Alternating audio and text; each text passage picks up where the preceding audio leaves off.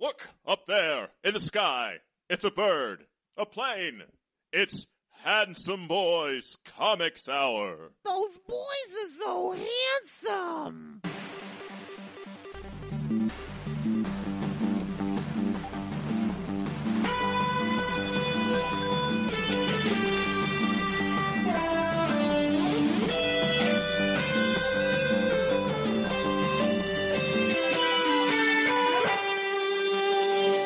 One Damien. One Dick. One fortnightly discussion of comics and culture. I'm your host, Robbie Dorman, literature geek and writer. I'm your other host, Eric Z. Goodnight, professional artist and illustration nerd. We are. They had some voice comics REO for news reviews, slightly antagonistic banter, much, much more. It's episode 271. What were you saying, Eric C? This is what happens when you tempt fate. You made me say a dirty word. Then I lost my perspicacity. I'm really proud of the fact that I was able to get that in there. I made you say a bad word. I didn't see your dick until the last moment. I know. It sprung out at you. Mm-hmm. Surprise. Goodness. We are continuing our discussion about Grant Morrison's Batman in our book club later on, including... We sure are. Including our look into Final Crisis, which is not technically Batman's story, but I think is an important part of Grant Morrison's oeuvre. Relevant to the other stuff, I think. It is also that. Yeah, I agree. And I kind of wanted to read it. I was very curious. Morbidly curious, I think. Yeah, that's apt. But we'll talk about that later on. Before we get there, though, Eric, you know what else we got to do first? We got to talk about these here other books we read. We do. Because it is time for our first segment. It's time for Floppy Sport Nightly. Floppy Sport Nightly is the part of the show where Eric and I read a selection of the past couple weeks' books, tell you to buy or do not buy them. There's a mush meter that goes from 1 to 5 if we're feeling mushy about our decision. Our first book of the week is Empire, number 6. Story by Al Ewing and Daniel Slott. Script Al Ewing, art Valerio Schiti, colors Marta Gracia, letters Joe Caramagna. Grand finale of Empire. I'm gonna say 2 for 2 on my predictions. She-Hulk is back. She said the word door. She said the word door, and Black Panther was like, "Oh yeah, I just lowered my body down to almost dead, and then my suit healed me. I'm not dead. Haha, I got you. Played an epic prank on you now." I am satisfied with this conclusion. I thought it was great. This has been the dumb, fun event with green people fighting plant people, suns blowing up, stretchy Iron Man suits, She-Hulk fighting in panties. It's wonderful. Hulkling in the Man in the Iron Mask cosplay. Yeah. Ben Grimm. Why is Spider-Man wearing a blue suit? Why is Wolverine wearing a blue suit? It's important they wear that in... for when you're fighting the plant men. It's so weird, man. It's a special suit. It protects against the plants. Is that really why it is? I don't remember him saying that. Eric, I just made this up. I don't know. You just joshing me. I assume that... I mean, it is true that plants hate the color blue. I assume that is... You ever seen a blue flower? You won't. Actually, I have seen blue flowers. They're usually purple, actually. They're not really blue. Not a lot of things are really blue in the plant world. All right, Mr. Botany. All right, are you secretly a catodal? Yeah, I'm secretly a catodal. What did you say? The plant men, the catodals. Oh, that's seeing it spoken out or hearing it spoken out loud. I assume it's not said so like that. Silly. It doesn't, but I think it's funnier saying it that way. It sounds like something a Fall Guy would say when you hit him. Catodal, catodal. This is a lot of fun. It continues to be a lot of fun, and I think that's what I want in these event comics now. Like we were reading Joker War last week, and then you read this, or not last week, last episode, and then you read this, and the tone is just more loosey-goosey, more adventurous-y, more superhero-y. It's less grim and dark, and it feels more optimistic. Even in the darker chapters of the story, it still felt that tone was different and just more palatable, especially right now. Overall, I think this was a fun event. I'm glad we read through it, honestly. Al Ewing did a good job. Yeah, he's climbing that ladder to being my favorite writer in comics right now. Yeah, I agree. The art is beautiful and has been beautiful. Oh, yeah, I love looking at these books so much. This has been such a great run, so much fun. And I would also I have needed to read this trash. And I mean, also, like, we you know, when we were reading Dark Knight's Metal and you talk about the big event with all the splash pages and stuff like that. Yeah, this book does not suffer from that kind of syndrome of it feels superposed and nothing's moving and stuff like that. It feels kinetic and the storytelling is really good. And it feels balanced between the art telling the story and the dialogue telling the story. It feels natural. Doesn't feel like the dialogue is just telling us what's happening. The dialogue is about characters, which is kind of important. But I'm a buy. I'm a buy on this issue. I'm a buy on the entire event. It's a delight. I would read 12 issues of this. It's pretty good at 6. I'm also kind of like impressed, like, oh, they did an event and it was only 6 issues and it told a story and they didn't have to bloat it out into something grotesque. Double buy, Empire number 6. Next up, Black Widow number 1, written by Kelly Thompson, art Elena Casagrande, colors Jordi Belair, letters Corey Pettit. So we got, I was like, oh, a new Black Widow series. Last Black Widow series was pretty dang good. Let's see, I don't know. I think a lot of people are excited about this because it's Kelly Thompson writing Black Widow in her own series. This is it's an interesting premise, and the art is very, very pretty. It's also delightful, also a lot of fun. I don't know. This is almost a layup. It looks good. It feels right. I'm intrigued by the story. I mean, really, how fucking hard is it to write a good comic book? Apparently it's fucking impossible. This is good. It's very good. I like that the book establishes, like, its core cast, which is obviously Black Widow herself, plus we get Hawkeye and Winter Soldier in support, and then we get, I was not expecting Arcade to make an appearance among any Marvel villain, really, to be the main player or even a player really, but I'm not upset. I like Arcade. He's a fun idiot villain. Big man-child Arcade. I love it. But I'm intrigued. I want to know what's going on. What happened to Black Widow? You know, why is she's like in a why can't I think of the movie with Jim Carrey and he lives in a fake world. Truman Show? Truman Show. It's a little bit of she's like Truman Showing it a little bit, it seems. But we'll see what's going on. I mean, I just want to hit Arcade right in the face. I just want to punch him. Some people have heel face. He has it. I really just want to punch him in the face. So, like, Arcade played by MJF. It would work. Mm-hmm. Well, looking at this, I mean, I could see it.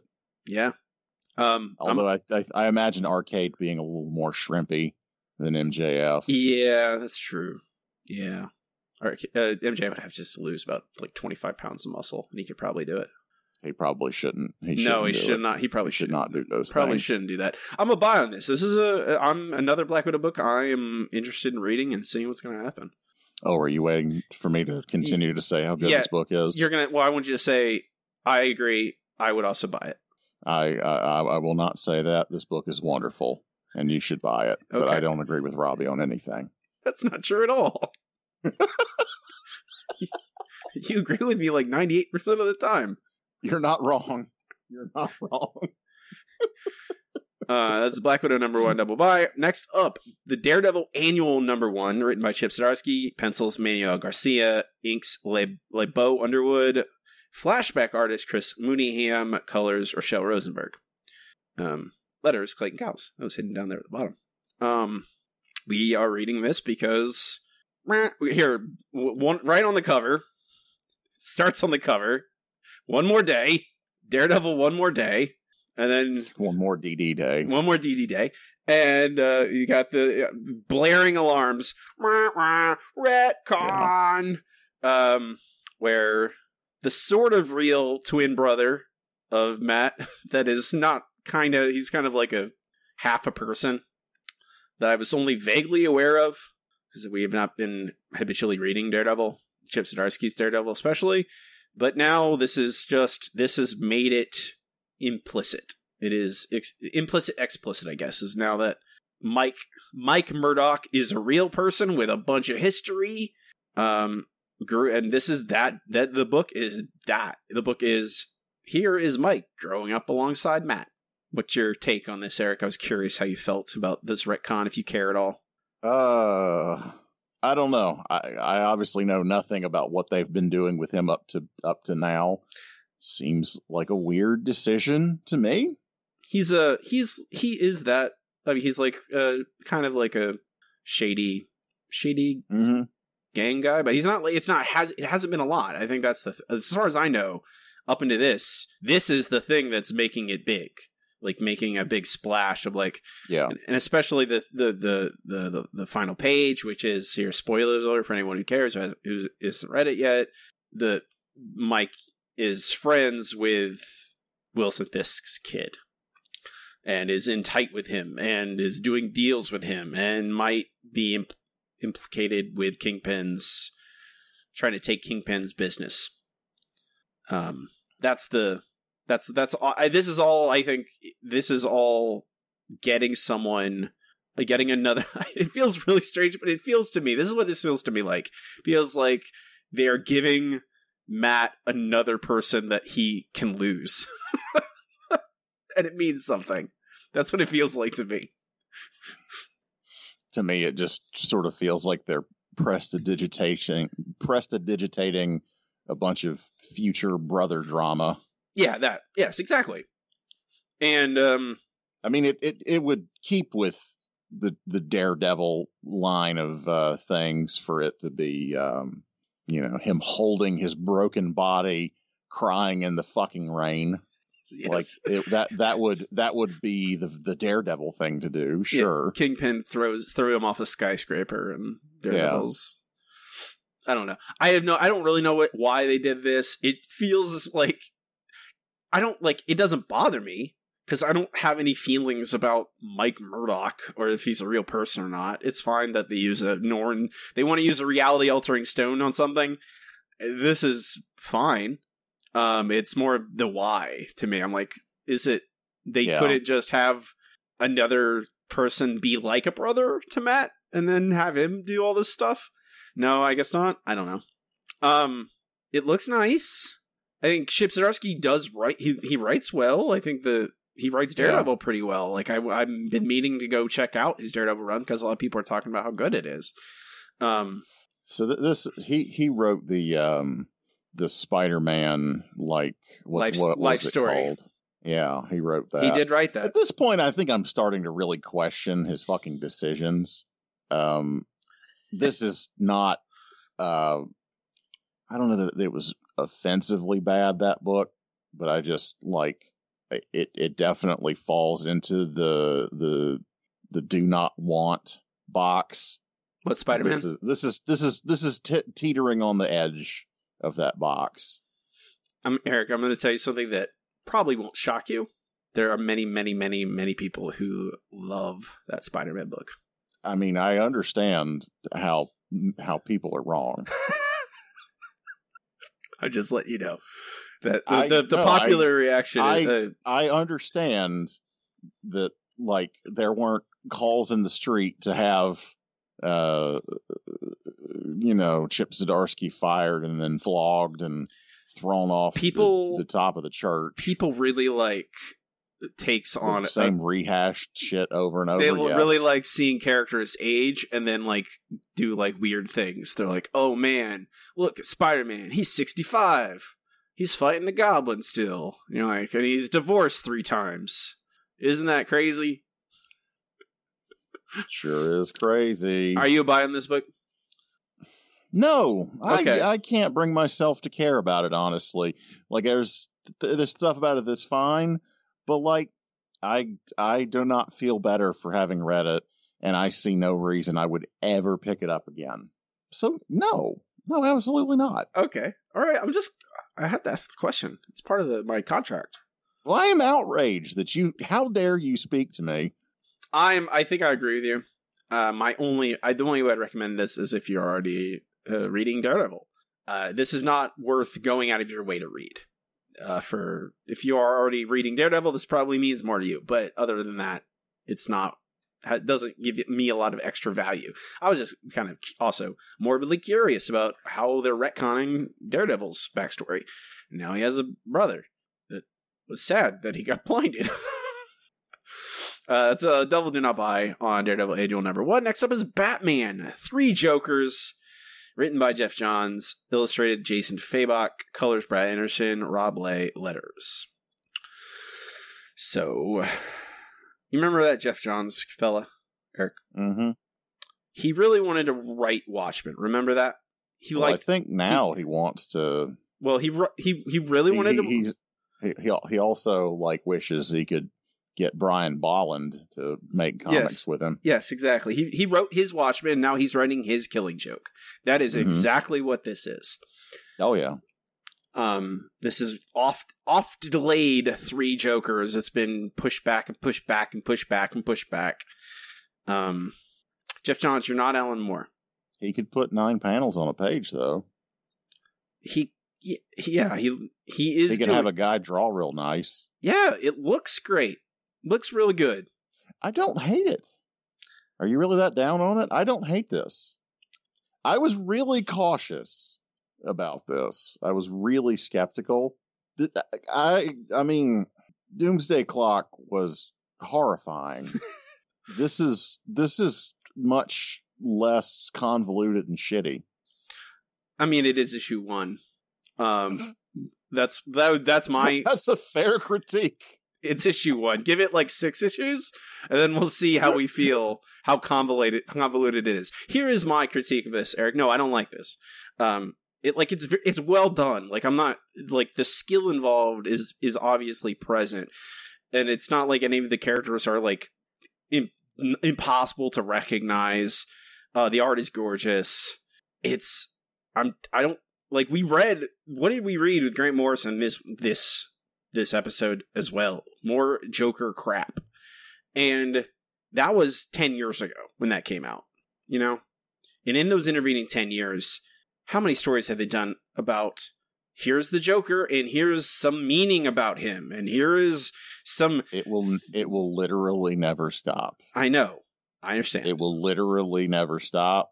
You have to... I don't know. You have to take it where you can get it, I guess. We're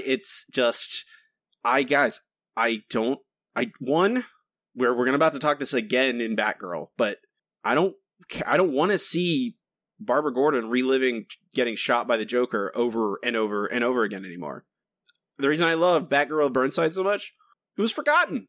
Mm-hmm. They moved on. Babs moved on. But I don't want to see that again. I'm tired of it. It was bad when they did it the first time, and it's bad here when they relive it and have him have Jason kill a Joker. I don't care about who the Joker is anymore. I don't care what he means in the context of Batman. I don't care about the metaphor of having these different Jokers that represent different kinds of aspects of Batman's personality, because that's how he brings out these aspects of Batman. I get it, guys. I understand how metaphor works and theme and how you write villains and superheroes. I don't want you... This is just Geoff Johns masturbating. I don't care. There are way worse examples. There are way worse examples of what you're describing than this. This is perfectly palatable, given the thousands of words written by fucking Snyder or Morrison. This is way more simple, way more cut and dry, way more Batman on the ground. Batman animated series, Batman Detective Batman. This is way closer to that than any of that other trash we've read. This is yeah, maybe it does explore some of this crap, but it doesn't. So far, it's not getting in its way that much. I mean, it's a coin flip whether Geoff Johns is going to turn it into a bunch of stupid fucking pretentious slop. But I got to say, what's on the page here, I think is fine. I mean, do I agree with you about Babs? Yeah, of course. I mean, I don't particularly need to see trauma victims reliving trauma, and I don't get my jollies by watching women comic book characters suffer. But by and large, I think this is pretty damn fine.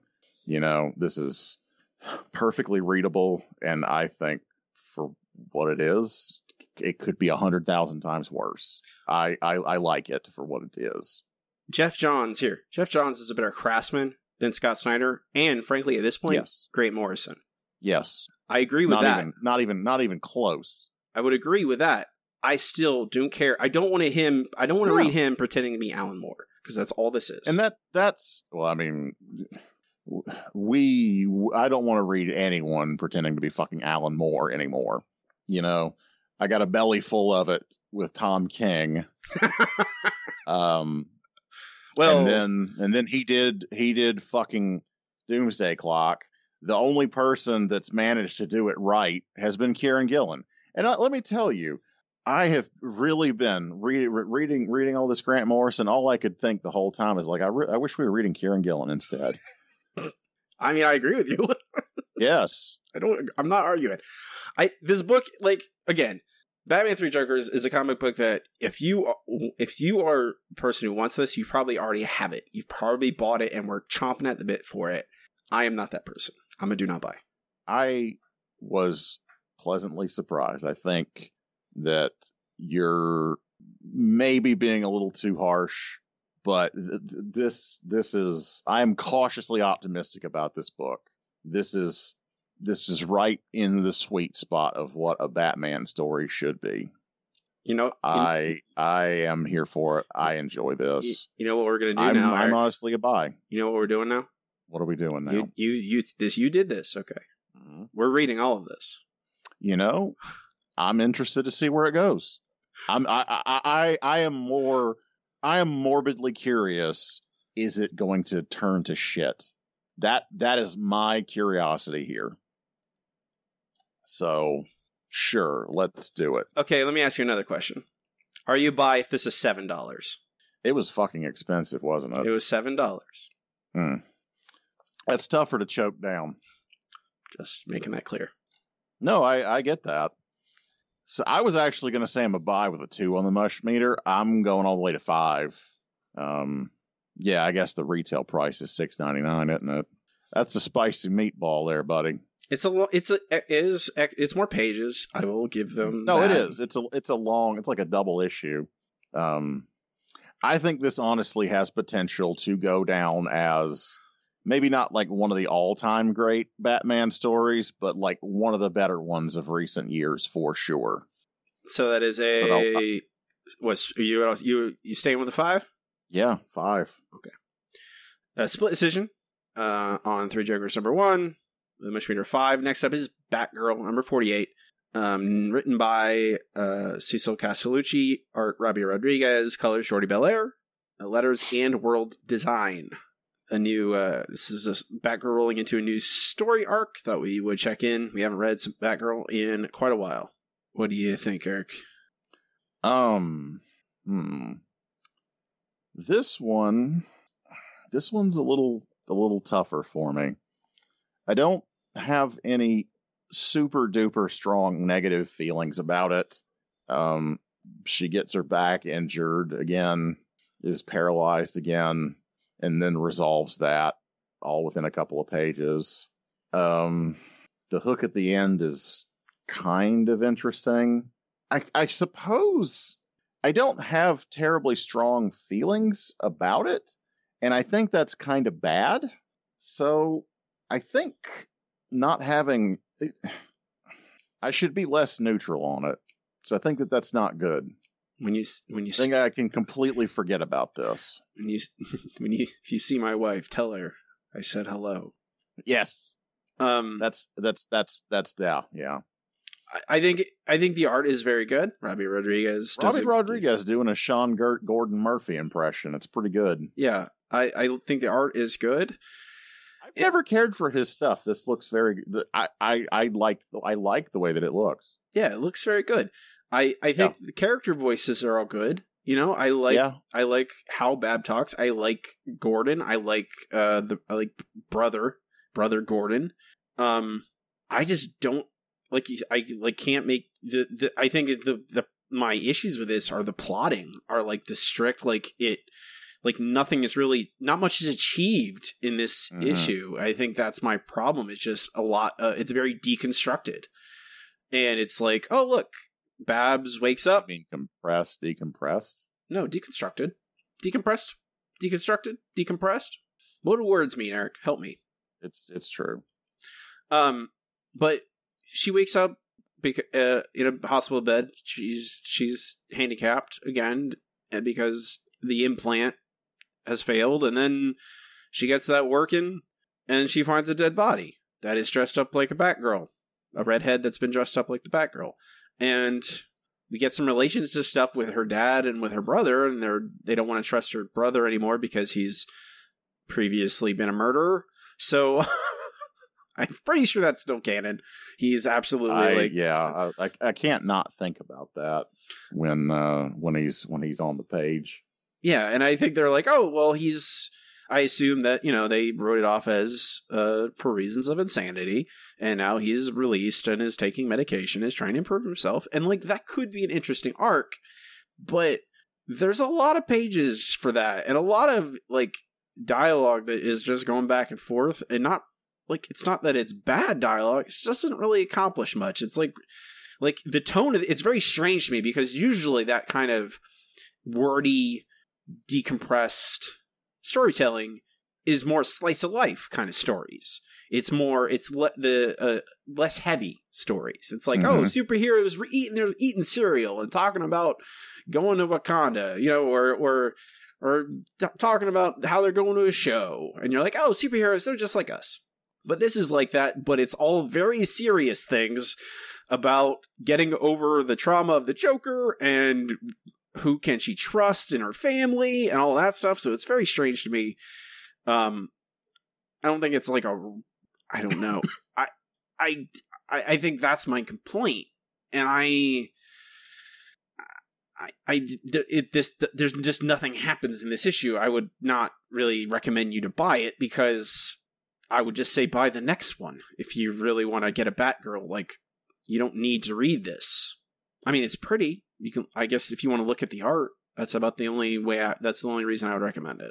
Like, there's several striking pages that I really like, but I don't. It's not worth it for that. I think, but it's not bad necessarily. I would maybe come back and read more Batgirl, but I'm also kind of burnt out on, again, Babs just re-exploring this old trauma. Like, dude, it happened 30 years ago. Come on, like, let it go. I don't need Batgirl Burnside forever. Like, I really liked that. We both did. And I understand, like, oh, they moved on. They want to change her kind of personality again, the book's personality again. That's fine. It's all just this constant, oh, either she's Batgirl in a wheel, she's Oracle, or she's Batgirl, all right? I don't want this constant waffling and negotiation of, like, oh, she can't walk again. Like, well, don't give her the implant, the magic implant, if it doesn't work all the time. So I'm a do not buy. Yeah, I'm a soft do not buy. I don't have the vitriol for it. There is some good stuff in there. I mean, you give me some pages of Batgirl looking happy doing superhero shit. I'm usually pretty happy with it. So I'm more turned off by just how neutral I feel about it in general. So that's my polite do not buy this time around. Got to get those clicks, Eric. You got to get those listens. You got to yell and scream and froth at the mouth. Obviously, come on. Got to get that controversy. Get angry and yell like Alex Jones. I am indifferent to this comic book. There you go. Now you're getting it. Do you like that? No, I didn't like that noise because I didn't know what it sounded like. We need to get to soundboard. We'll get you a soundboard with some sounds built in. I need a soundboard for punching the table. Yeah, exactly. That's the Double Do Not Buy Back Girl, number 48. Last book is We Only Find Them When They're Dead, number 1, written by Al Ewing, illustrated by Simone Di Meo, with color assist by Maria Sara Miotti, lettered by Anne World Design. This book is fucking awesome. Yeah, it is. It fucking rules. This is great. Yeah. Yeah, turns out, turns out Mr. Ewing batting a fucking 1,000 here. I had no idea what this comic book was about. I knew Al Ewing wrote it. That's all I knew. Mm-hmm. And I knew the title was the title of the book was very long, and I'm like, yes. What is he doing? And then I read it, I'm like, who gives a shit? The title's really long. This book's fucking awesome. It's about fucking space scum dissecting galactuses and fighting over the scraps.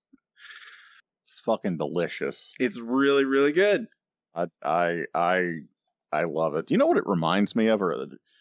It's not like it at all, but it makes me think of it. I think it was called Tacoma.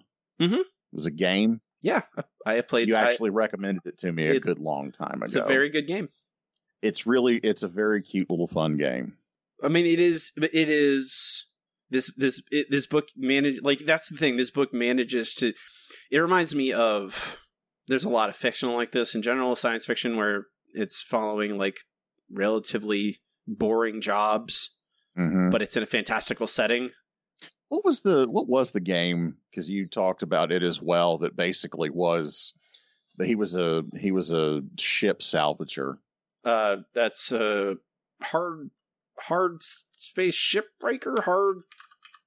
Hard space shipbreaker is the name of the game. That's what you play. Is it really called that? Yes, hard space shipbreaker.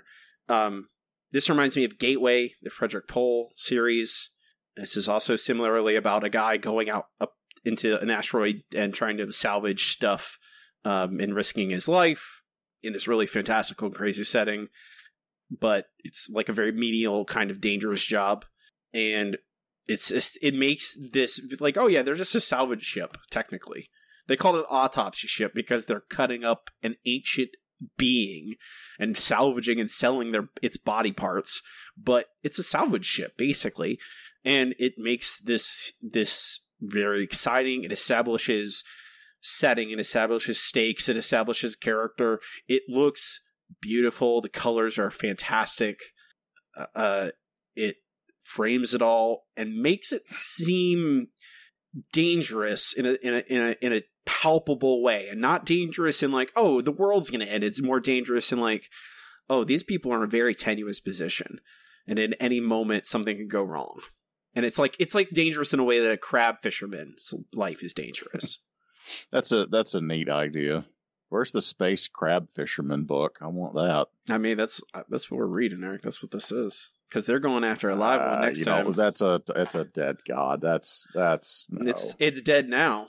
There's a live one out there. That's what they say. They say it's a live one. I don't know the last time you've seen a crab, but they're not the size of Galactus. Not yet. I don't know what experiments you're doing there, but you need to stop. I have some YouTube videos. I am not going to say too much about this.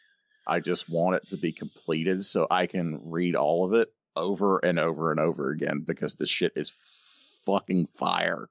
Yeah, it's really good. This is the book of my favorite book we read this week, and it's not close. It's the book. These are the kind of books that get me excited. Give me more of this. Fuck yes, please. Yeah. It's a double buy on We Only Find Them When They're Dead. You should go read it. Go buy it. It's really good. That'll do it for floppies. Honestly, a lot of good floppies. Mm. Honestly. Mm. You be mad because someone made you read The Joker and it was you. That's the problem. You be mad. You get pissed off about it. Well, I mean, to be fair, Eric, I'm batting 500. That's not. I want to call that a great week. If you actually bat 500 and you'd be a fucking... I'd be an all-star. You'd be an all-star. Hall of Famer. Instant Hall of Famer. I'm going to say 500 is actually pretty good. Not in floppies. Floppies, 1,000%. It's more like a goalie's percentage in hockey. You know, like 900 is terrible. You want to do at least 920 to be considered good. 918. I know my hockey references. You're not really. Okay. I mean, I understand you need to stop a lot of shots. Gotta get them pucks. If you're letting in half the shots, you're not doing so hot. No. We can move on from floppies. Move on to our next segment. It's time for Checking In. Checking In is the part of the show where Eric and I talk about what we've been up to for the past couple weeks. Talk about video games or movies or books or whatever. Eric, what do you want to talk about? I'm still watching wrestling and playing Celeste. Life's good. I'm slowly getting everything. If I had more time to sit around and grind through that damn game, I would have got all those fucking strawberries. I've just gotten to the point. I have like 6 of them left. I'm tired of hunting for these fuckers. I'm just gonna look it up on YouTube. Mm-hmm. So that's what I'm doing. Being a quitter. There's no shame in that. I got to do what I got to do. You're not. I'm tired. But well, I want to move on to the next thing. Well, I mean, you got to play through the B sides. I probably will. And then the C sides. If you're truly elite, come on. I mean, obviously. I've done a lot of swearing at this game. It makes you do that. It's that type of game. It's tough. It's real tough. I dig it, though. I dig it a lot. Like, head and shoulders more than I thought I was going to. What happened to your Fall Guys fandom? Never find time to play it. It's a shame. I think it's a really cute game. But nothing else? Nothing else you want to talk about? CRTs? And small computers? I did buy another CRT. You would be proud of me. I found a post that had 2 or 3 PVMs for sale, and I did not buy them. They're very cheap. They just didn't seem all that good. They seemed kind of average, and I didn't need another 2 of them. But I did buy a CRT for my arcade cabinet. That was on the agenda for a long time. That's a pretty exceptional one. That's for the arcade cabinet? Yes. I need to remove all the casing from it to make it fit. And I'm a little anxious that not about doing that because it's just unscrewing some things. You can get electrocuted even if your tube television has been unplugged for a while. So I'll have to look up very carefully how to do that, because there's a way to discharge it so you don't die. Don't die. Yeah, I will not be doing anything funky like desoldering anything. It's basically just going to function like a television. You know, I'll keep the remote with it and all that stuff. But it is one of the better lines of tube televisions. It is a Sony Wega Trinitron, like a kind of late gen high end CRT. We speak English around here, these parts, all right? I believe you knew all of those words. I'm sorry, you were not invited to the Yahoo Serious Festival. I know all those words. This is one of my favorite Simpsons references, fucking bar none. I think about it all the time. Whenever someone says something like I just said, like, I know all those words, but that sign doesn't make any sense. Well, Eric. What's up, bud? I played some. What you got for me? I played some video. Hit me with it, Big Daddy. I played a couple games that are on the Xbox Pass, Xbox Game for PC Pass, or whatever the hell they call it, which you pay a low monthly fee and you get a whole bunch of games to play for free, including these, which are new. First is Crusader Kings 3. I finally did it, Eric. I finally started playing a Crusader Kings game. That sounds terrible. Is that one of those clickbait ad games? No. It's not. It's an incredibly dense sim. Okay. Very imposing. Like Dwarf Fortress dense? Kind of, yes. In a certain way. It's not like... Dwarf Fortress is like... I've never played Dwarf Fortress because it's almost, it seems impossible to control, like to even understand what's happening on the screen. Crusader Kings 3, part of the reason I started with this is this just came out. It's a sequel. Crusader Kings 2 came out 8 years ago, has had many, many expansions, and is basically impenetrable if you haven't been playing for a while. They've made a lot of attempts in this game to tutorialize things a lot, to kind of explain to you the basics of how the game works, how everything interacts, and then lets you kind of take your next steps from there and kind of understand that game, the game in that way, because a lot of this game is just trying things. You know, there's no right way to play, really. Crusader Kings 3 is a game where you start the game in like 1066 or something like that, and you pick a ruler over a landmass somewhere in Europe, Asia, some of Africa. Like, you just pick in India, you pick like the greater Eurasian landmass, you pick a ruler over a small piece of land somewhere, and you want to not. I think the very baseline goal of the game is to continue your line, your dynastic line, continue it. You don't want your namesake to be chopped down along the way. You want to always have an heir. Because as soon as the character you start with dies, you take control of your heir, and so on and so forth, down through the centuries. And what do you want to do? Do you want to be? You start out in the tutorial starts you off as a ruler in Ireland, because Ireland's pretty segmented away. You're not going to get a lot of outside interference to worry about, and it's like, okay, to start, try and take over Ireland.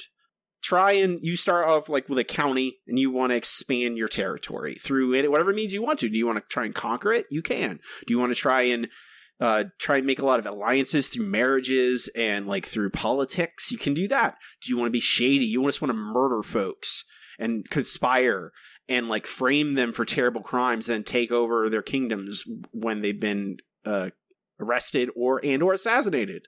You can do that too. You decide. But there are many systems happening all at once. I mean, you can pause the game at any time and try and keep track of what's going on, but at a certain point the game is like, you don't have to worry about some of it. Like, things are happening in the background at any time. You can check on them. You don't really need to. You need to worry about your dude and maybe the stuff happening around them. You don't really need to worry about everything else, but it's absolutely ridiculous the level of detail the game you can get down into when you're developing your king and then their son and on and so forth and so on. Or you could start with a matrilineal kingdom and have a queen and have a princess, and then they are it. And you could start your own religions and then go on a holy crusade with that new religion if you want to. You can do that. You have to worry about all the people that swear fealty to you losing loyalty to you and stabbing you in the back. It's like a politics simulator. Isn't that what everyone's always wanted? It's really juicy in ridiculous politics, which is I mean, I'm being facetious. It sounds fucking awesome. I mean, I have played through Final Fantasy Tactics a dozen times, which is a story that's all politics and like a battle system that is 10 times as complex as it needs to be. You're not simming like military combat either for the most part. Like, you decide like, how strong do I want to make my generals, or how strong is my king and his tactics and strategy, and that matters. But it's really comes down to, are my troops trained more than the other troops, and do I have more of them? Those things matter. But you're not like simulating combat on the field. You're not like giving orders on a battlefield at any point. You're just like, oh, they fight, and you guys won or you guys lost. You can also it's as deep as you want it to be in a certain way. My only problem with it is that it's not a game you can just sit down and play for a little while. It's not jump in, jump out. And oftentimes by the end of the night, when I'm ready to play a video game, my brain's kind of fried, and this is a game that you kind of need a brain to work. That's my only drawback from it. It is absolutely absurd, the things you can do. I believe I saw someone's there. You go online, you go on the subreddit, and people are like sending like screen caps of their game. They're like, I believe in one person's game, they had a son. He went insane and did surgery on himself after he was injured and chopped off his own testicles and died. what the hell? That's just it's just something that happened. It's just a thing that happened in the video game. They didn't control that. It's just you make decisions sometimes, and people go crazy and kill themselves in some terrible, horrific way. Other game also on Xbox Pass for PC for free if you are a subscriber is Wasteland 3, which is a CRPG / tactics game where you are. This is the technically Wasteland 1 is the game that led to the first Fallout. The Fallout back when it was a top-down CRPG type game before Bethesda got it and turned it into a first-person shooter. But then Wasteland 2 came out a few years ago, and now this is Wasteland 3, sequel to that. This is a proper CRPG, top-down. You control your characters. It's not as dialogue heavy as most CRPGs, I'll say. It's not like not Divinity or Neverwinter Nights or Baldur's Gate level of dialogue. You're not ever talking that much, at least not yet. But you are a ranger and you are going into Colorado in the post-apocalypse, and you're basically trying to do some stuff for the king of Colorado so he'll help supply your troops back in Arizona. And it's in between like exploration sequences where you're talking to people and trying to negotiate things and or taking things by force. You decide, right? You build your character. They can be good at talking, or they can be good at killing, or they can be good at lockpicking. It's very similar to Fallout in that way. But it's also, there are combat sequences that are similar to XCOM where you take cover, you have a certain amount of action points, you throw grenades, you shoot, you make strategic decisions with your roster, with your troops. You want to keep them alive. Wasteland 2, I tried to play a long time ago. It was very rough. There's a lot of bugs, and I kind of gave up on it. This is definitely not that experience. This seems like they've put in the work, and this is a pretty clean experience, and it's fun. And for the price of $0, basically, that above the, I think, $5 a month I already spend, definitely worth it. Definitely, if you like those types of games, I think you'll like this. If you like either a Baldur's Gate or an XCOM, it's kind of in the middle of those. In a post-apocalypse. Neato Torpedo. And you can name your characters and give them their, make them look like silly Mad Max rejects. Name them like Meat or Meat Stick or something stupid like that. I have some bad news for you. What's that? Venture Brothers was canceled. I didn't even know it was still on. Yeah, I think that's the problem. At a certain point, I know people who are like, Venture Brothers is still great. I'm like, I stopped watching after it. There were like 3-year gaps between seasons. I was just like, that's what happens. That's the sad thing about it. It always was consistently very good, though. I am several seasons behind, though. Yeah, me too. I think I stopped at season 3 or 4. I'm certain that's the problem. And I was just like, well, you gotta put them out like at a normal pace. Me to, like, if I know they'll be there every September, there'll be more Venture Brothers, and there'll be always 12 episodes. Then I'd be like, okay, I know when to tune in. So to speak. There's nothing that's gonna kill your fan base other than not putting out a product or regularly enough. Yeah. You ready to talk about some Batman? More Batman, Eric? I mean, no, but we're gonna do it anyway. We're gonna soldier on. No, but yes, we can move on to our final segment. It is time for Nerd Book Club. Nerd Book Club is a part of the show. Eric and I assign a longer collected work and discuss it in depth like a book in a book club, except it's a comic book. This week we are discussing Our second leg of the Grant Morrison journey through Batman in DC in general is Final Crisis and the first 3 volumes of Batman and Robin, which are different from each. I think we should probably talk about Final Crisis and then talk about Batman and Robin because they're very different from each other. I think it's the order that we read them in too. So yes, exactly. It seems fair. Yeah. I've never read Final Crisis. Mm-hmm. I've heard about Final Crisis. I've kind of always heard that it's basically impenetrable and very weird and kind of only half attempting to tell a comic book story. Review over. That is exactly how I would describe this. To be fair, I've read weirder stuff from Grant Morrison. I wish it was weirder. Yeah. It's not that weird. It's weird because it's like all this stuff.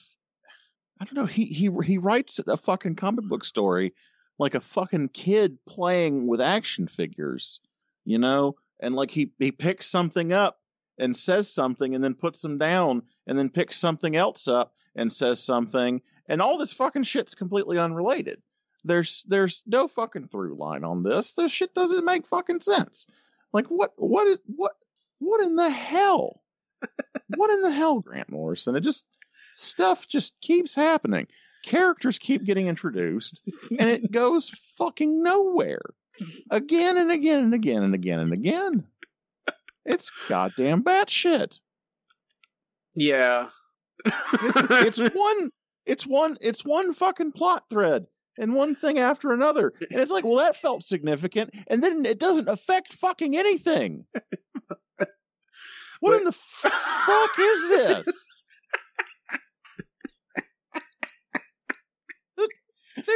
This Lieber guy. He fucking has like 6 pages. He's like set up like he's the fucking big bad. And he's got like 7 pages. And this whole fucking 7 issues. What the fuck is this guy? Which guy are you talking about? Oh my god. Which guy is this? Fucking Libra, the guy who is apparently the big bad. Well, he's a big bad. Fucking has nothing to do with this story. He's the fucking guy that's like Cobra Commander, except his spear has scales on it because he's Libra. Oh my! What the fucking crap is this book?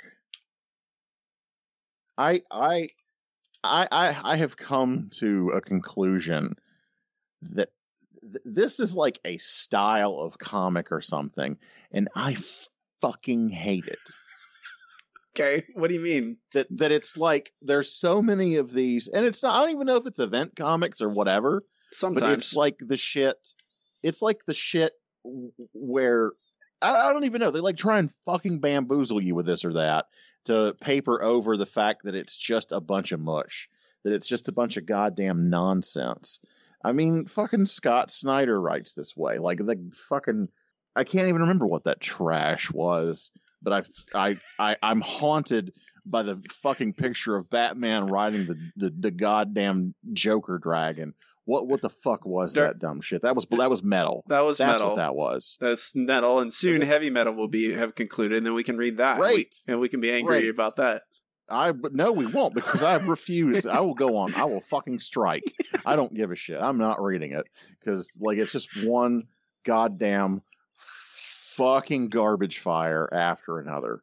Like, I don't know how the hell anyone can defend this. This is just 100,000 characters introduced, 100,000 plot points introduced. Like, you need to fucking read this, like fucking Charlie Day with the red string and the post-it notes. You have to fucking read like that, and you have to know so much. Like, there's no emotional attachment to any characters. It's just like, it just feels like time bomb, and you have to turn the next page and the next thing happens. It's just absurd. Why would anyone write a book like this? Well, there's a lot of characters in it, Eric, and it makes it better. That's exactly kind of what I'm saying. Is like, that's the style of book. Is like, it's got zero substance. It has nice looking art usually, or at least some popular artists on it. No substance, great art, 1 billion fucking characters, and a completely incomprehensible. Like, people read these things and don't read them and have no fucking clue what's going on. Oh my god, this fucking pink-haired... Is she one of the Furies? What the fuck is she? She's Mary Marvel, one of the Shazam family, and then she becomes evil. Oh yeah. Yeah, I remembered piecing that together. I forgot about her being one of them. She's fucking gross in this, and I hate that. Yeah. there's many of the complaints. That's one of them. It's one of the complaints that you would level against this is, like fucking I don't know, Wonder Woman becomes a Fury or a bad guy or something, and then that's resolved out of nowhere. I mean, the most astute thing you've ever said about the stuff that we're reading, and it really is going to color my experience from here on out, is that Grant Morrison writes like he just goes back in and removes half the pages. Doesn't rewrite it. Just like there's just like in a 22-page script, well, there's probably 18 pages missing because this shit doesn't fucking make sense. You go to page, and it's just like, I don't know. Has the story progressed? Has it not progressed? Are we way in the future, way in the past? Like, what the fuck's happening? Everything is goddamn batshit crazy. I can't tell you fucking anything about this story.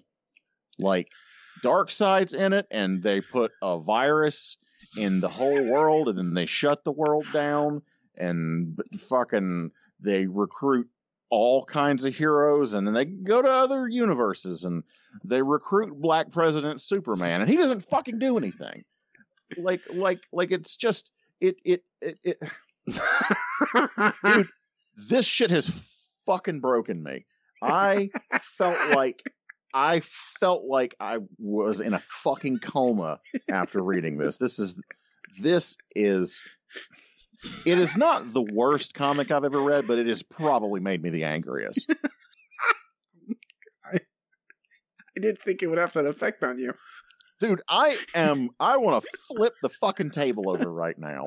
I am so, like, I'm reading over it again, like, to talk to you about it, and I'm so fucking mad.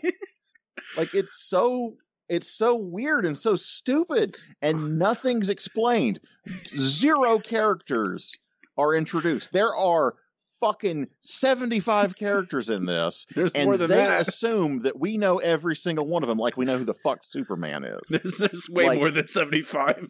There's like 300. I just threw out a number. There's like 300 characters. Right, there's more than 75. It is fucking batshit. You have to have a fucking degree in DC Comics to read this. Like I'm gonna text you like this, and I feel like I should recognize this character. So that's not what this is about. Where's the goddamn chat? There it is. Do they ever follow up on this? This whole splash page of this guy? Yeah, a little bit. I don't a tiny bit, as much as anyone. Yeah, but like that's the whole ending hook of book 5 is that, and like where does that go? I don't fucking know. Oh my god. That's the human, or used to be the alien that got sent to Earth as a human to be exiled from their life, and remembers it in a dream, and they work at McDonald's or some shit, and they keep creeping out customers, and now they remember that they're an alien with powers. It doesn't even look like the same guy. If it's that same guy, it's the same guy. He had a fucking ponytail, and he's got fucking cornrows. Well, he turned into a superhero because, and now he has cornrows again. That's what I'm gonna tell you something. You fucking describing it also sounded like complete bullshit. I'm not saying you're wrong. That adds up to me. You did a better job of fucking explaining it than Grant Morrison did, and it's still bullshit. What about when I'm still fucking mad at your description of it? What about I'm mostly upset that for some reason Darkseid gets defeated well before the ending of this story, and then we get this other guy, the Vampire Man, I guess. Yeah, what the fuck? What the fuck? They just introduce fucking new guy, Mandrake, at the fucking end. He's a vampire. Oh, what in the fuck? I'm so just I just want to fucking vomit. I just want to fucking puke. There's that guy. There's 2 panels he's in. There's 2 more. Like. This shit doesn't make any fucking sense. This is so dumb. And then he wakes up and he looks different again. Mm-hmm. Yeah. How the fuck? Come on, Eric. Come on. Grant Morrison made it very clear, obviously. Come on. I would rather have Grant Morrison just hit me with a brick. What about Nazi Supergirl? You like her? Oh, God. Isn't that really what that was? I thought I saw someone. Yep, there it is. Yeah. And Nazi Superman? They're in this because they got recruited to help. Boo.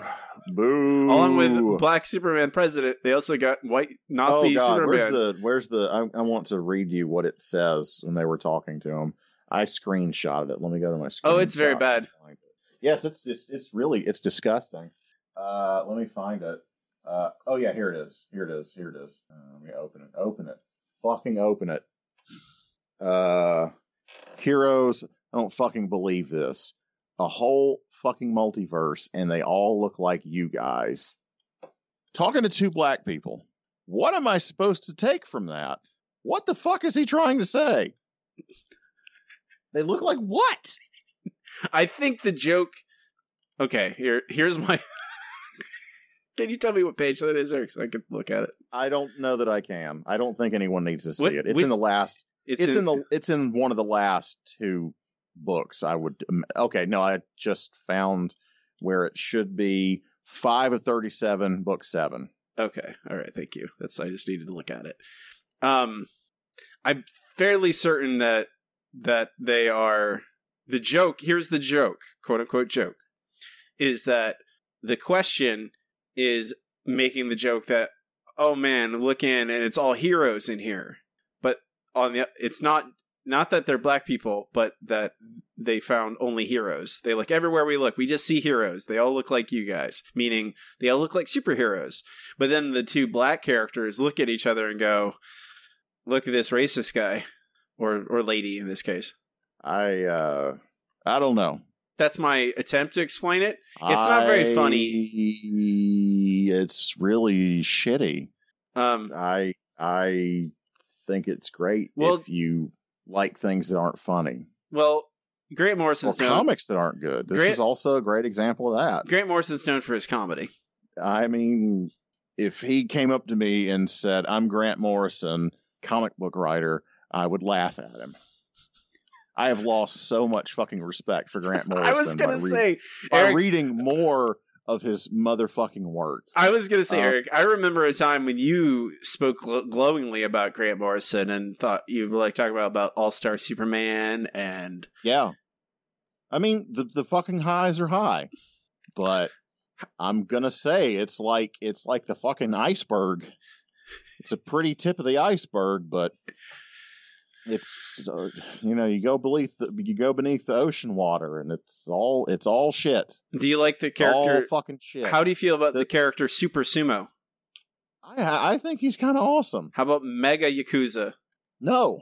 How about don't like it? What about the people waiting outside that Japanese club, and one of them has a jacket that has the cover of The Killing Joke on it?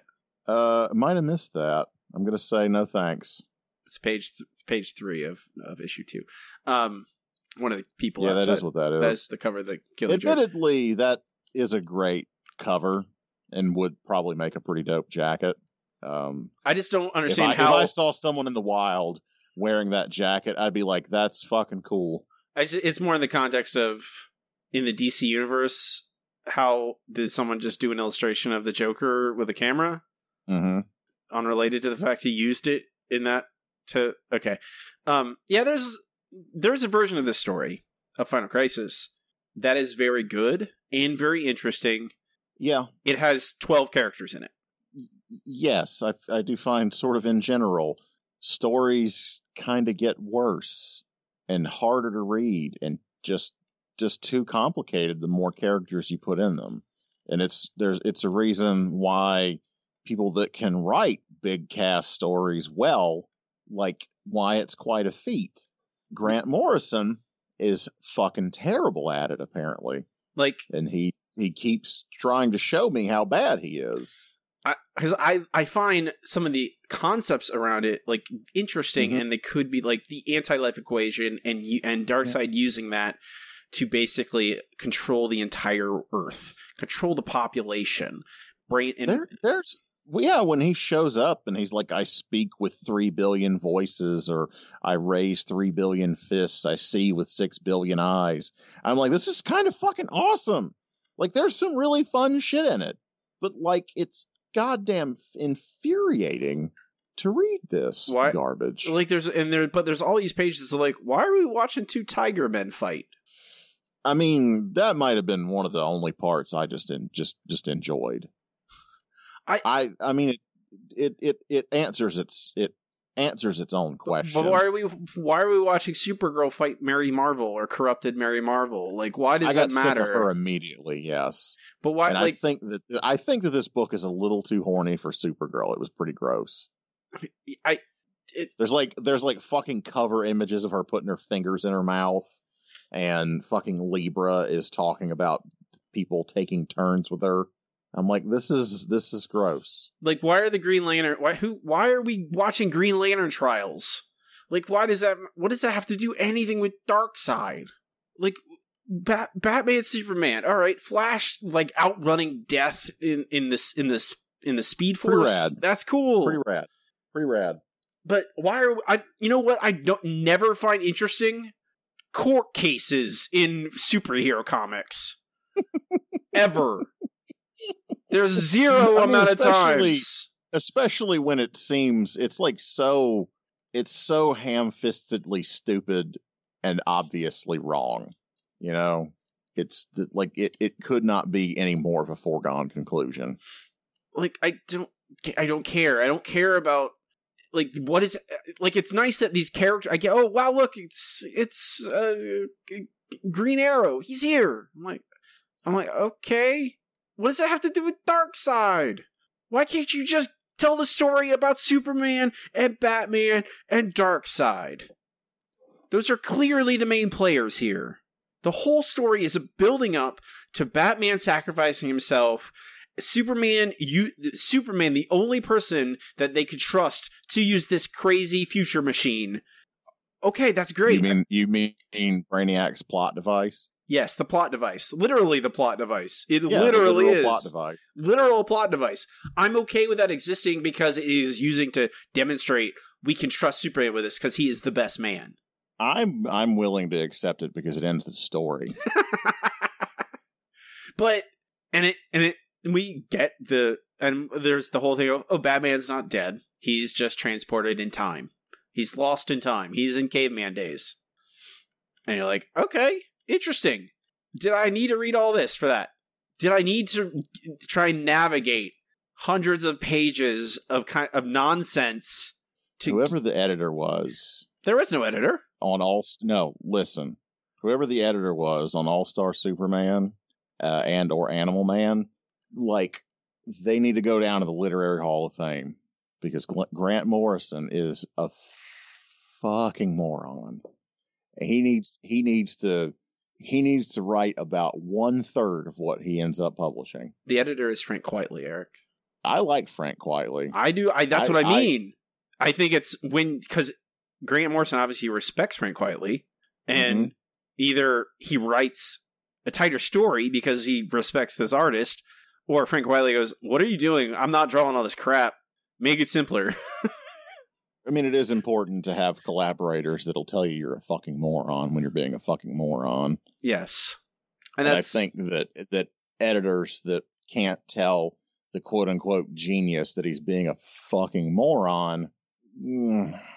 This is all in desperate need of an editor. Like, someone needs to take the machete to this. Yes, absolutely. They need to be completely ruthless because it is an incomprehensible bucket of slop. It is as easy to read as alphabet soup. It is friggin' insane. You ready to move on to the Batman and Robin? Please. All right. The other stuff we read was Batman and Robin, volumes 1-3. A little bit more palatable. Yes. Immediately more palatable. Still has the same problems. It has in some way. Yes, it still exemplifies a lot of those same issues, but because it is just a Batman and Robin story, because it's great. I guess there's exponentially fewer problems because it has exponentially fewer characters. Yes, it makes it simpler because it's just Batman and Robin, and then the supporting cast of those guys. and Bruce is dead, so we get the best part of this, which is Damien and Dick being partners. That, and not even close. There's nothing else in this story that is as good as that stuff. I think that is the highlight of this for me, is just them interacting with each other, and Dick being more patient with Damien, and truly seeing the best in him, and truly wanting him, wanting him to be a good Robin, because he himself was a Robin. And that's a really interesting dichotomy of a former Robin, now Batman, having to train a new Robin, one who is troubled. I wish there was more of that in this, because we don't get enough, because it gets, especially by the end, where, I don't know, I'm also torn because, like, Fraser Irving's art is beautiful. I love Fraser Irving. Yeah. But the story it's telling is frustrating at times. I do think that Fraser Irving has kind of the right batshit sensibility to draw a book that's written so insane and incomprehensible. I appreciate it for that. I think it enhances it. It plays with the strengths of this insane story. He draws a very disturbing Joker. He does. Just an uncanny valley, disturbing, weird, barely human looking Joker. And I like that. Yeah, it's very good. Yes. And the art is generally good throughout all these books. Mm-hmm. I think I like it. It's the thing where when it rears its ugly head of, like, the more complicated it gets, the worse it gets. It starts off, it's Batman and Robin chasing down a criminal, trying to solve a mystery. Like, what's with these dominoes? What's with this weird toad guy? What's with this circus people? What's with Professor Pig? What's going on? And, like, them being human, and Dick showing remorse after, because some cops get killed in this attack, and Damien, disobeying orders and going after someone himself, and then him showing humility when he realizes Dick saved his life. Like, those, it's all, like, because it's very low level. Mm-hmm. It's simple. And then as you go, more stuff gets added. For some reason, like, this is a thing I just can't comprehend. This is of all the things it does, and it's like a character decision that I can never picture in my entire life happening. And and Grant Morrison just does it, and it's Dick he's going to take Batman, Bruce's corpse, and put it in the Lazarus pit. And I'm like, I don't buy that for 1 second. I don't think Dick would never do that. I don't care how desperate he wants Bruce back. I don't think he would ever do that. And then Batwoman dies. She's crushed, not quite dead. Then Dick ODs her on morphine and puts her in the Lazarus pit to bring her back to life. So I found it interesting that you would say that. Why do you think he would never do it? Explain to me, like, why he would be upset by that. I mean, I think, like, I think my Dick Grayson. Like, I think of, when I think of other Robins, I think of them in these, like, distinct little packages of, like, what is their character, And when I think of Dick Grayson, I think of mini Bruce Wayne, but more idealistic. A better person than Bruce Wayne. He's like a mini Batman, but he's a nicer person, largely. At least in a character stance. Like, there's other, like, how they fight and all that stuff is a different ball of wax, but when I think of Dick Grayson, that's what I think of. And I think in a lot of ways, he is also, as a mini Batman, he directly has that unwavering quality of, like, I do not break my principles for anything. And I don't think Bruce would use the Lazarus Pit, even though he has, I know, but... Well, that's what I'm saying. That's all well and good. Why not? Because the Lazarus Pit brings back people, like, and they're crazy. They're corrupted. Okay. That's why. Like, it's not true resurrection. They're not the same person anymore. They're crazy. That I didn't know.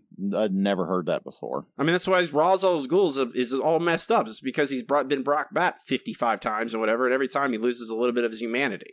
It makes you hollow inside. And so, like, why? I don't think... Just like Voldemort.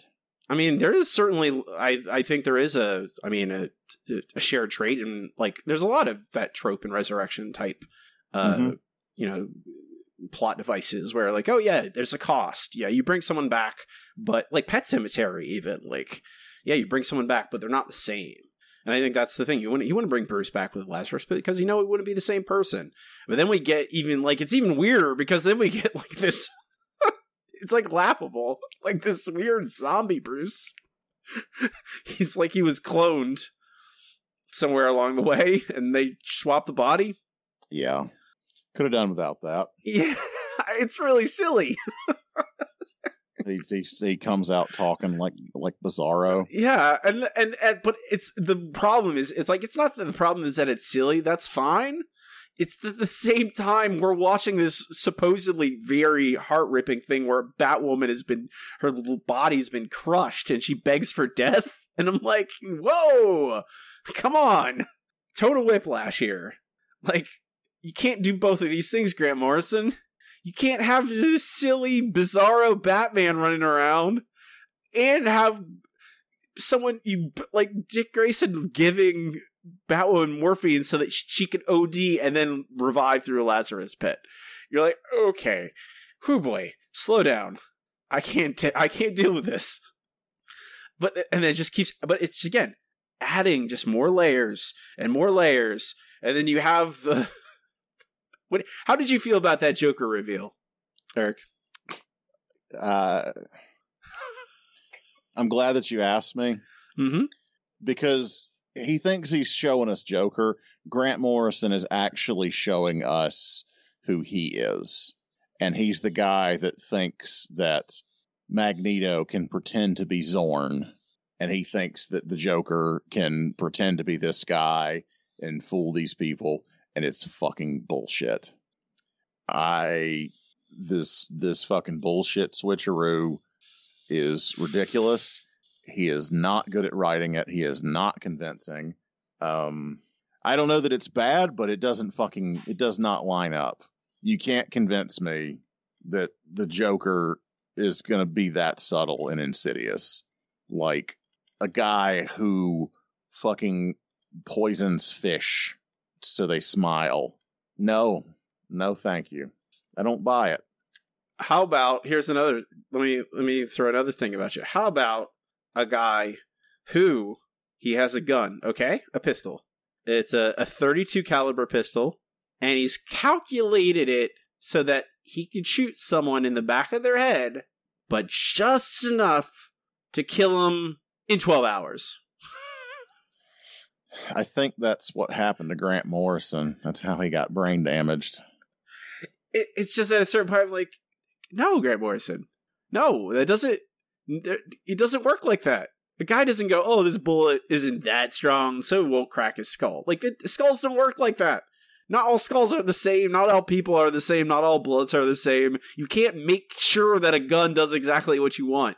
What would happen if you shot Bruce Wayne in the back of the head with a .32 caliber pistol is he would die immediately. His head would explode.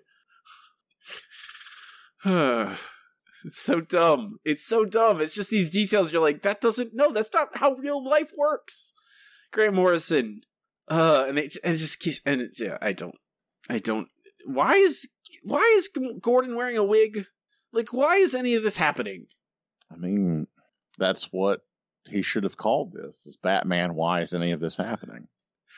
I feel like it's a more apt name. Here's another thing that is not connected to, like, oh, there's too much stuff happening on screen. You're telling me there's disconnected plot threads in Grant Morrison's writing? What?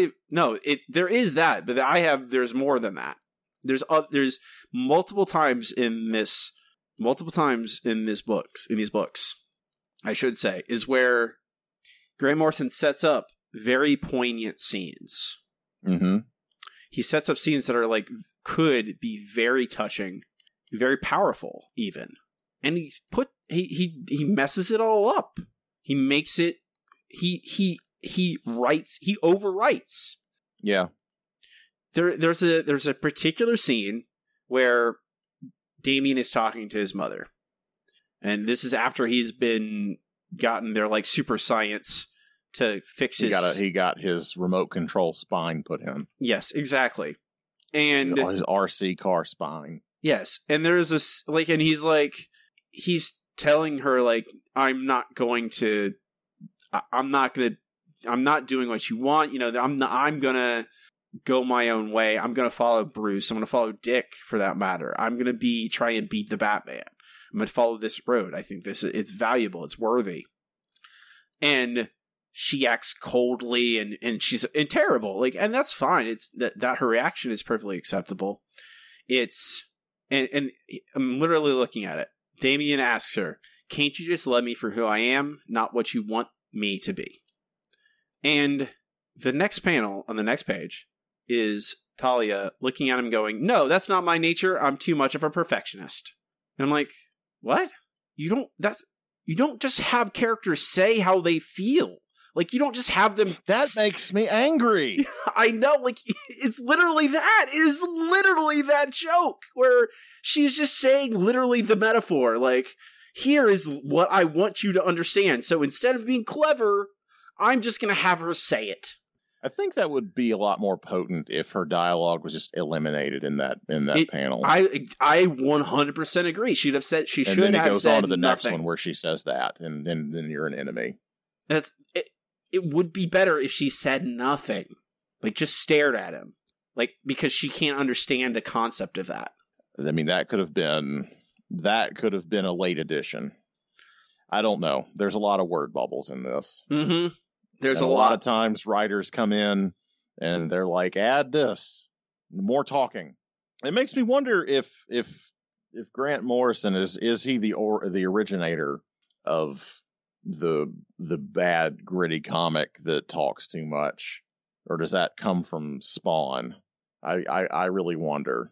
It's more words equals more smart making. I don't know. That's the thing that upsets me the most. I could deal with some of the crazy, the plot contrivances and the complicated stuff if there was more of those scenes that were those impactful scenes. Because there's a couple of them in here, most of them involving Damien and Dick bonding and having heart-to-heart conversations or him with Talia, but he steps all over it. He adds too much. He's too much dialogue, too much talking. Less is more. There's something a little bit wrong with this era of Grant Morrison. He is not the titan that wrote the very, palatable and fun and interesting and challenging and different and weird and fun, like the Animal Man, the incredibly essential all-star Superman, or even the first half of his X-Men run. Certainly on a page-by-page basis, he is more the guy who turns Zorn into Magneto and Magneto into a drug addict.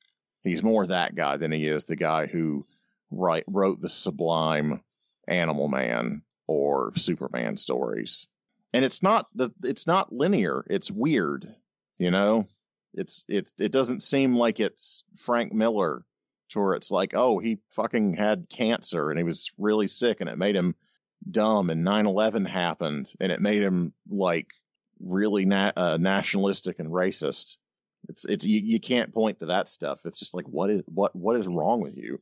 You're just like this, and maybe the right collaborators rein you in, or maybe you're more focused on these days. Who knows?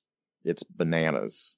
But his shit is so unfocused, it makes it so hard to read, and it gets in the way of the fun, the interesting, the good parts. Because I have read a lot worse comics, but I've not read more infuriating ones. I enjoyed the Batman and Robin books even when they were getting looser and more crazy. I still enjoyed some of it. I would never recommend Final Crisis, ever. It is something else. Anything you want to add before we wrap up the show, Eric? I can't think of any. Okay. Well, that was part 2. Part 3 of the finale will be in 2 weeks' time, when we finish the Grant Morrison Batman stuff with the return of Bruce Wayne, is how we see Bruce Wayne come back through time. And Batman Incorporated, where we see the worldwide Batman established and fight Leviathan. Yay. Maybe it'll be good, Eric. Maybe you'll like it. And guess what? Here, the worst case scenario, it's the last Grant Morrison Batman you ever have to read in your entire life. You say that now. You're going to trick me again. You're going to say my name backwards or whatever and the fuck's going to happen. And I'm going to end up reading more of this here, trash. I'm going to promise you, the next time we read Batman, for Book Club, it's going to be Denny O'Neill. Good. I will take that. We're going to be some Denny O'Neill fucking Batman. Denny O'Neill. Yeah, we're going to get some Denny O'Neill. We'll talk about Denny O'Neill and how Grant Morrison isn't fit to fucking carry his shoes. So next time, that's Return of Bruce Wayne and Batman Inc. 1 and 2. Read along with us if you'd like. Probably safer. Be on the safe side. Maybe don't do that, and you probably might be happier. Unless you want to know what Eric's yelling about next time. It's important. It is. It is important. That'll do it for us today. We are the Handsome Boys Comics Hour. You can find us at handsomeboyscomicshour.com. Links to our Facebook, to our Twitter, to our RSS feed are there. You can email us at handsomeboyscomics@gmail.com if you like the show. Please subscribe, review us on your podcast app, give us 5 stars, tell your friends. All those things help. They help. They add up. Help us find new listeners. We appreciate you. You can find me online on Twitter at Robbie Dorman. My website is robbiedorman.com, where you can find links to all my stuff, my other podcasts, and place to purchase my horror novels. My newest novel, War on Halloween, is a horror suspense story about a family fighting for Halloween in a town controlled by a sinister reverend with secret occult powers. It's a great, I don't know if you can tell by the title, it's a great Halloween book. If you're looking for some spooky Halloween story, it's perfect for that. Is it, what dare I say, is it spoopy? It may be. It may be spoopy. If you want to find out, you might have to go read it on Amazon. You can read it for free with Kindle Unlimited. Eric, where can they find you and your things online? What a fantastic question. You can go to freewillunlimited.com to see my portfolio, and you can go to ericzgoodnight.com to see the many other things I get up to, including my Twitter, Twitch, and Instagram, where I'm known on all 3 services as Easy Good Night. And with that, folks, we will call it a day. Have a good one. Rock and roll.